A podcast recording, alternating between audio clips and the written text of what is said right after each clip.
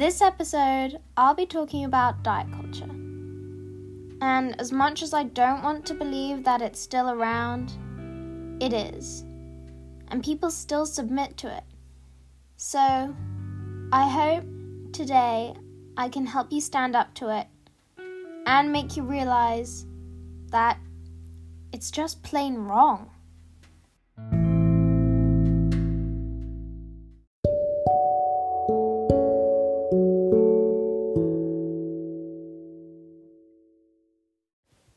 It's everywhere, whether you submit to it or not, across the internet, in everyday life.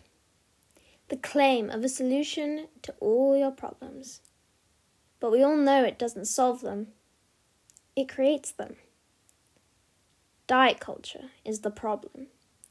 It demonizes certain ways of eating whilst elevating others as well as promoting workout plans falsely promising a magical transformation. How to get you in shape. But what's in shape? Why does shape matter? It's this idea that's cultivated that there's a certain way everyone should look. But, but there isn't, because if we all looked the same, life would be boring we aren't supposed to have a six pack. And being the leanest, healthiest person doesn't mean you're the happiest, because skinny does not equal happy or healthy. And there's no one definition of what healthy looks like. The pressures and gripping judgments of society draw you in and play on any low self esteem and confidence. Either if you're affected by diet culture, you're the victim, or you partake in promoting it. What was in 2018 a $70 billion industry. There may be some who have seen those workouts, like the flat belly challenges, which are all over YouTube. You may have heard of people like Chloe Ting. I'm not going to put all the blame on people for promoting it. They may be unaware of how negative an impact they're having on people's lives. They themselves may even have been consumed by diet culture, believing it's a good thing.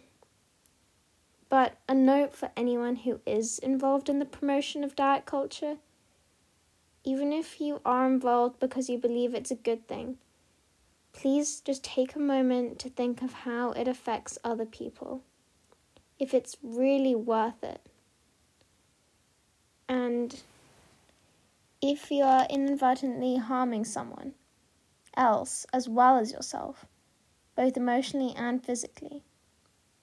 It's hard to unhook from diet culture, as once you start, you get caught in a spiral because you can become dissatisfied with who you are no matter what, in this culture, you'll never seem to be good enough.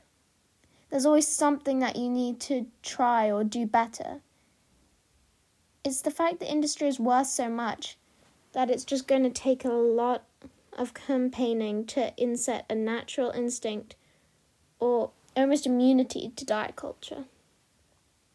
But until then, we just have to learn how to ignore what's put out there and as you slowly build resilience, you can help others do the same. But until then, you can't help others if you don't look after yourself first. A suggestion is to start with social media. It can become addictive, always checking to see what other people are up to, their full day of eats, suggested workouts, promoting lifestyle changes, this part of you gets triggered into comparing yourself to them. A good thing to do is really listen to yourself. Take note of how you feel after looking at certain accounts. If they make you feel bad about yourself, then unfollow them. Respect how you feel. It isn't worth it. Life is too short, and there's no one way to live it just as there is no one way you should look, no one way you should eat, no one way you should exercise. Sometimes people need a bit of guidance medically, and even then, it shouldn't f- involve the creation of guilt. If that isn't the case for you, there's no reason to be influenced in such a way. It is hard when, or some, people who influence such things are really popular, or the trends seem to be really popular, like having a flat stomach, as already mentioned. Even though it's virtually impossible to have a flat stomach, as women's reproductive organs are what that supposed lower belly fat. So, actually, a necessary part of female anatomy. Stomachs also naturally expand to accommodate fluid and food for everyone throughout the day. So, I mean, for anyone, it's just not natural to have a flat stomach. Full stop. I know Lizzo did supposedly a smoothie cleanse in two th- and in 2006 Beyonce did her Juice Cleanse for the Dreamgirls premiere, and Gwyneth Paltrow often, with her brand Goop, promotes diet culture. And again, I'm not going to heavily judge them. I feel sorry for them. As we all know, seriously, that just having juice is not healthy. But even though we know that, seeing a celebrity do something like that makes us feel like we should too. Maybe it's because they are well known and are really accomplished.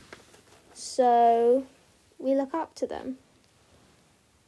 And not that you shouldn't respect someone for their achievements, but there's no reason why you should copy their decisions or why their decisions are any good.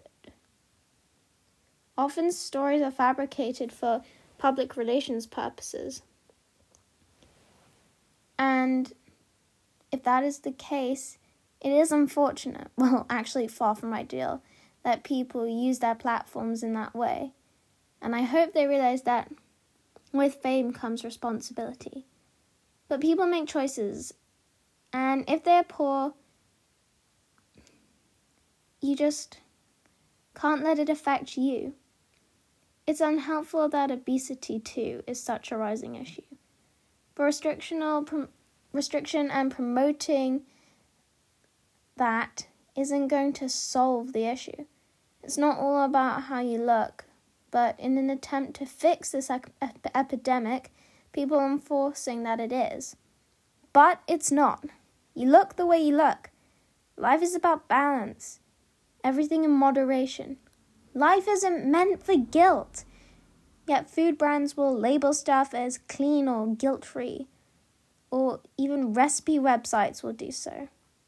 Sometimes it's just about not fueling the anxiety caused by diet culture.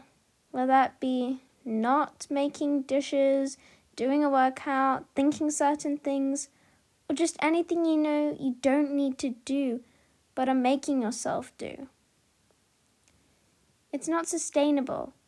And like I brought up earlier, it's your choice. When you witness someone trapped in diet culture, instead of succumbing to it yourself, resist joining them because they aren't happy living life that way. They may lie to themselves and say they are, but they aren't. They couldn't be. Also, a lot of diets are not nutritionally balanced. They may claim to have fat burning effects, but it's all lies. You're beautiful the way you are and don't need that. You cannot ever target one area to burn fat, and your body needs fat. Society, for some reason, decided that fat is bad when it's actually an organ. You wouldn't try and shrink your lungs, for example. So, why is it okay to shrink fat, which is actually known as the adipose tissue, which contain adipocytes? or fat cells. A lot of people are developing a phobia around fat, fat phobia, through diet culture, and forget that two people could be the exact same weight but look completely different. Diet culture seems to be an area of praise, such as losing weight only until you look scarily thin. That's what people need to realize that diet culture leads to disordered eating and potentially eating disorders. But prejudice means that people don't realize this can be the case at any physical state. Like, it's not about how you look, it never should be. You've got the body you've got, you don't need to change it. Every day, for yourself, just take little steps to challenge diet culture like a food that is seemingly deemed bad, like white bread, or saying something you like about your body. Because diet culture is irrational, and I'm not sure anyone knows exactly where it came from, but it's not making your life any ba- better. So why waste your life on it? Because you've got one life and it's too short to be spent on diet culture.